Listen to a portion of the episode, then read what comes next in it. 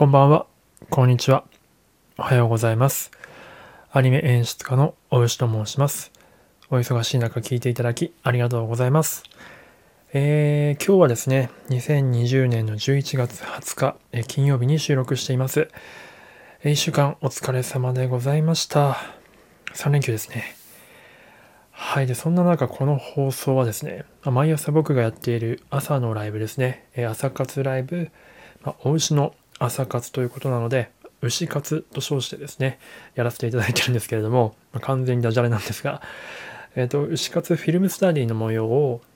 まあ、ライブはだいたい40分から50分ぐらいかけてるので、まあ、それをこうギュッと圧縮してですね、まあ、5分から8分ぐらい目指して、要点だけまとめて収録するという感じでやっていきたいと思います。で、今日はですね、ま、レボリューショナリーロードっていう作品を選んだんですけれども、まあ、そもそもフィルムスタディって何よって話なんですが、とまあ、好きな映画とか好きなシーンのですねあ好きな映画とか好きなアニメ作品の、えー、シーンを抜粋してきてでそこからですねこう実際にこうそれをそのシーンを紙で書き起こしながらどういった意図で映画監督とか映像作家さんとかがその画面を作ってるのか、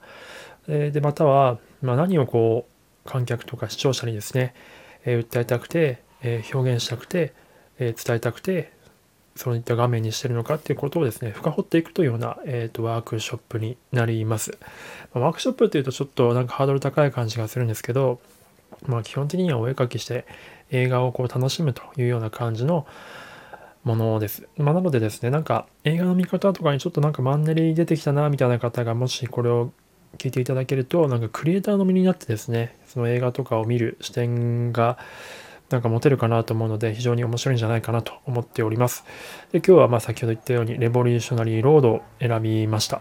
でレボリューショナリーロードを知ってる方、結構少ないんじゃないかなと思うんですけども、これを選んだ理由っていうのが、まあ、昨日やったタイタニックに通ずるんですね。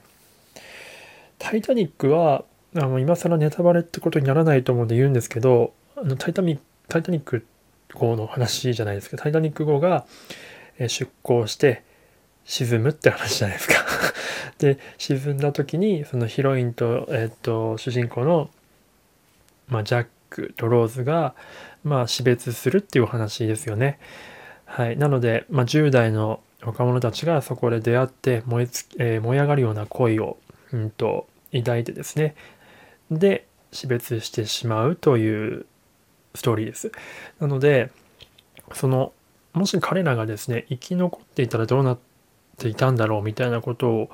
まあ、想像したくなるじゃないですか。もしあそこでタイタニック号が沈没してなかったらきっと彼らは結ばれて幸せな人生を歩んだに違いないと思いますよね。それを回収してくれるのがレボリューショナリーロードです。レボリューショニレボリューショナリーロードの副題がですね、燃え尽きるまでっていうタイトルなんですよね。サブタイトルが。だから、燃え上がるような行為をした、うんと、ジャックとローズが燃え尽きるまでをやったのが、レボリューショナリーロードです。あの、まあ、誤解なきように言っておきますけど、全然あの、全く別作品です。あの、本当に全然世界線全く違う、全く別作品なんですけど、主演がレオナルド・ディカプリオと、えーと、ケイト・ウィンスレットなんですよ。なので同じ人で、で、タイタニックを演じた時は彼らは本10代で、で、このレボリューショナリーロードを撮ったのは2008年。なので30代ぐらいですよね。30前後の彼らが本当に夫婦役として出てるんですよ。まさにジャックとローズのイフストーリーって思いません？めちゃくちゃ僕はここ面白いなと思って。で、まあどういう結果になるかはぜひですね、あの本編見ていただきたいんですが、まあ、あの、まあ、ここからは完全ネタバレ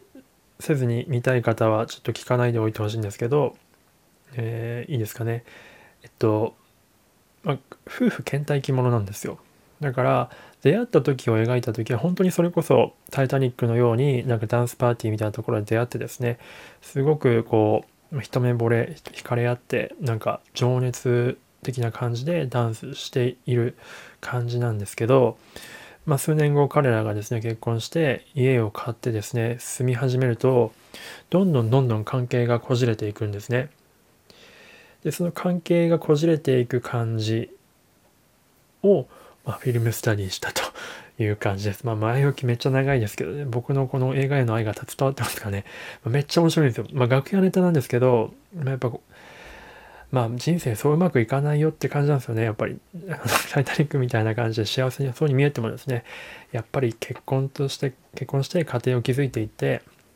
で、ましてや子供なんか生まれた時にはね、いろんな責任も発生して、2人のその見えなかった部分とかはもちろん見えてきますから、そういったところで2人のこうお互いがどうやってね、お互いを思いやっていくかっていうのは重要だと思うんですけども、まあ、この映画はですね、やっぱこう、お互いがなかなかこう、うまくいかないんですよ。で、そのうまくいかない様っていうのが、やっぱ構図にちゃんと出てるんですよね。えー、やっぱこうサム・メンデスっていう僕の超信頼している007スカイホールの監督なんですけど、構図がですね、素晴らしいんです。あの、ちょっとあの、興味ある方は、あの、Google フォトのリンク僕の概要欄の方にあるので、そこにあの、参考画像と僕の書いた、フィルムスタディした、あの、書いたものがあるので、この前後で見ていただければと思うんですが、3番の絵なんかもうめちゃくちゃすごくないですか？これ、あの、見えない方に何とか説明して頑張るんですが、まあ、新築の物件を見つけて、ここにスモーカーみたいな結構明るい感じになってる状態、まだまだ2人は仲のいい状況なんですけど、ここに住もうよっていう感じの物件を決めるカットなんですけど、ここはですね、真ん中にこうドアの仕切りみたいなのがあって、で、画面の右側にですね、えっ、ー、と、ケイト・インスレットとディカプリオがすごく小さいサイズで、ドアの向こう側の玄関あたりですかね。で、なんか、この部屋に決めようみたいなことを言ってるんですけど、その真ん中のドアを挟んで反対側も同じような感じで、まあ、奥の部屋に通ずる、まあ、仕切りみたいなのがあってで、奥の部屋が見えてるっていう感じで、かなりシンメトリカルな、左右対称な構造になってるんですけど、まあ、画面右側先ほど言ったようにディカプリオとケイト・ウィンスレットがいて明るい感じになってるんですが、左側の方はですね、電気がついていないので奥の部屋がちょっと暗くなってるんです。で、色調も若干暗いんですよ。黄色みがかってて。右側白いのに。これをちょっと、まあ、うがった見方というか絶対そう意識してるはずなんですけど、今は明るいけど将来彼らはだんだん良くない感じになっていきますよっていう未来をですね、この構図一発でですね、示唆してるんじゃないかなと思うんですよね。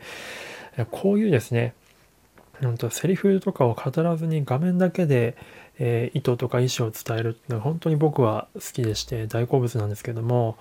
まあ、そういった絵がですねやっぱサム・メンデスはすごく各所にあります。まあ、6番の絵とかも、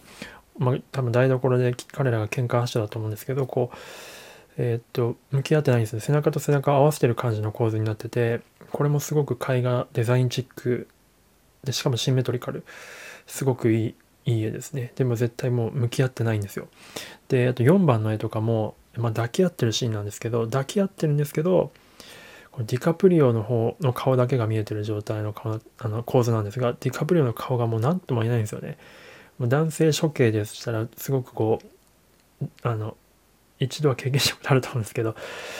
なんこの、なんですかね、微妙な空気感の時ってこう、形としてこう、抱き合ってるけど、お互いの顔が見えてない分なんか微妙な表情をしてしまってる時ないですか？まあわかんないですけど、まあ、僕は自覚があるので非常にこのデカプリオの顔がもうめっちゃ笑っちゃうんですよね。とか、まあ、そういった感じで、まあ、あるんですよね。しかもその後なんですよね。どんどんどんどん仲が悪くなっていった後のこのケイト・ウィンスレットの顔がもうすごくてですね。まあ愛し合っていた人とは思えないぐらいもうディカプリオを軽蔑しきっている。もう怒りに満ちて声にも出せないぐらい怒ってるみたいな感じの顔がもうたまんないんですよね。すっごく。やっぱこの2人は本当に役者だな役者すごい役者だなと思います。ディカプリオも素晴らしいと思いますし。いやぜひですねこれは本編を見てあのあでもしよければ「タイタニック」見た後にレボリューショナリロード見ていただければとっても素敵な映画体験ができるんじゃないかなと思います。ただ、あの、やっぱりこう、別れたての方とか、ちょっとメンタルが弱くなってる時とか、また夫婦関係が今ちょっと若干こじれてるとかっていう方は、にはあんまりおすすめはしません。あのこれ健常な状態の時に見ていただければと思います。結構来るので。はい、という感じでちょっと、えっ、ー、と、ても思い入れのある映画なので長くなってしまいましたけれども、まあ、こんな感じでフィルムスタディ毎朝8時からやっておりますので、もしご興味あればご参加ください。では、最後まで聞いていただいてありがとうございました。それでは。